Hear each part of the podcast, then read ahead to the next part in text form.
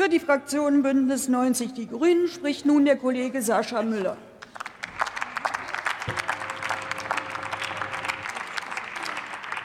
Frau Präsidentin, sehr geehrte Damen und Herren, liebe Kolleginnen und Kollegen!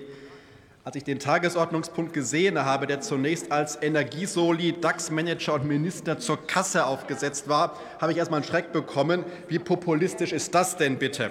Jetzt bin ich zumindest äh, äh, beruhigt darüber, dass der Antrag am Ende relativ rhetorisch moderat Energiesoli fürs spitzenverdiente Vorschlag der Wirtschaftsweisen umsetzen überschrieben ist. Der Antrag selber ist ja auch recht kurz gehalten. Sie wollen die Bundesregierung auffordern, einen Gesetzentwurf vorzulegen, der einen neuen Energiesolidaritätszuschlag gemäß Artikel 106 Absatz 1 Nummer 6 des Grundgesetzes vorsieht und sich am Vorbild des derzeitigen Solidaritätszuschlages für die oberen 10 Prozent orientieren soll. Nun erinnern wir uns, erinnern wir uns mal an das Inflationsausgleichsgesetz, über das wir hier, das ist ja bekannt, lange mühsam gerungen haben. Über eines waren wir uns in der Koalition bei diesem Gesetz immer einig, dass die Eckwerte im Einkommensteuertarif bei der sogenannten Reichensteuer diesmal nicht angepasst werden und damit, um in der Logik der Befürworter des Ausgleichs der kalten Progression zu bleiben, für diesen Personenkreis eine reale Steuererhöhung haben wir dann hingenommen. Es ließe sich also argumentieren, dass wir das Kernanliegen dieses Antrags eigentlich ein Stück weit schon erfüllt haben. Aber Sie merken schon, dass wir dem Antrag nicht folgen werden.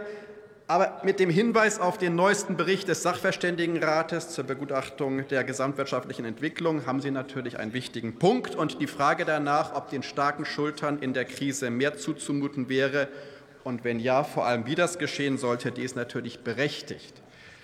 Unser vordringliches Ziel als Ampel ist es natürlich zunächst, dass Menschen und Unternehmen gut durch den Winter kommen. Und ich bin mittlerweile optimistisch, dass uns das gelingt, vor allem besser gelingen wird, als so manche auch hier gehofft und schon von einem Protest, heißen Protestherbst geträumt haben, der ja dann ausgeblieben ist. Hier zeigt sich unsere tatkräftige Regierung. Diese Fortschrittskoalition gehört zu den Machern, zu den Mutmachern, andere hier verlegen sich dagegen ausschließlich auf das Miesmachen, wünschen sich so, ist sogar, ist aus, äh, auf Video ja dokumentiert, aus parteipolitischen Motiven ein Scheitern und dass hier alles den Bach runtergeht. Das wird aber nicht passieren. Und dass hier ganz rechts und leider muss ich sagen, auch in Teilen auf der anderen Seite des Hauses dieses üble Spiel gespielt wird, ist das eine und nicht anders zu erwarten dass aber von den Vorsitzenden von, C, von, CDU und CSU im Sommer immer wieder von einem Blackout in diesem äh, Winter wir gehört haben, dass diese Ängste geschürt haben. Auch das war nicht hilfreich für den gesellschaftlichen Zusammenhalt in dieser so schwierigen Zeit. Was machen wir aber? Nun, wir handeln. Wir schützen die Menschen und die Unternehmen.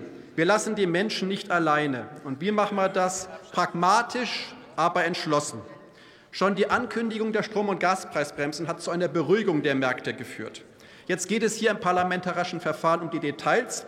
Und natürlich kommt es hier bei einem so starken Markteingriff, den wir selber vor nicht allzu langer Zeit so gar nicht äh, äh, uns vorstellen konnten, sehr auf Gründlichkeit an. Bei all dem müssen wir natürlich darauf achten, dass es gerecht zugeht. Darauf haben wir bei unseren Entlastungsmaßnahmen geachtet. Ich könnte jetzt den Rest meiner Redezeit damit füllen, die Maßnahmen mehrerer milliardenschwerer Entlastungspakete erneut alle aufzuzählen. Aber ich beschränke mich darauf, denn wir reden ja von den starken Schultern, darauf hinzuweisen, dass wir vorhin mit dem Jahressteuergesetz wenige Minuten erst her den Energiekrisenbeitrag beschlossen haben. Zufallsgewinne von Energiekonzernen können wir nun zu 33 Prozent abschöpfen. Damit können wir den Bundeshaushalt bis zu, dem Bundeshaushalt bis zu drei Milliarden Euro zurückgeführt werden. Und wir beteiligen Krisengewinnler an der Finanzierung der umfassenden Entlastungspakete der letzten Monate. Damit große Konzerne hier nicht einfach die Besteuerung umgehen können, haben wir uns im parlamentarischen Verfahren für Nachschärfungen eingesetzt. Und ja, wenn dieses Land auch dank unserer Regierung durch die Energiekrise und die damit verbundene Inflation gekommen ist, wird sicherlich die Frage auftauchen, ob es weitere Krisengewinner gibt, die vielleicht auch einen erhöhten Beitrag leisten können. Und die Vermögensungleichheit in Deutschland, gerade im europäischen Vergleich, die besteht weiterhin. Gesellschaftliche und politische Diskussionen darüber sind legitim und wir brauchen diese Debatten. Im Moment liegt das Hauptaugenmerk der Regierung aber auf der Krisenbewältigung und angesichts der Vielzahl der Herausforderungen haben wir gut zu tun. Daran arbeiten wir gemeinsam als Ampelparteien und das sehr erfolgreich. Die Menschen in Deutschland können sich glücklich schätzen, dass sie sich angesichts dieser herausfordernden Zeiten im letzten Jahr für diese Koalition entschieden haben, für diese Fortschrittskoalition, die einerseits die Krisen gut managt und andererseits gleichzeitig die richtigen Weichenstellungen für die Zukunft stellt. Ich danke für die Aufmerksamkeit. Vielen Dank. Nächster Redner. Ach, erstmal grüße ich Sie alle zur Schlussschicht, hoffentlich heute. Ähm, und jetzt erhält das Wort für die AfD-Fraktion Jan Wenzel Schmidt.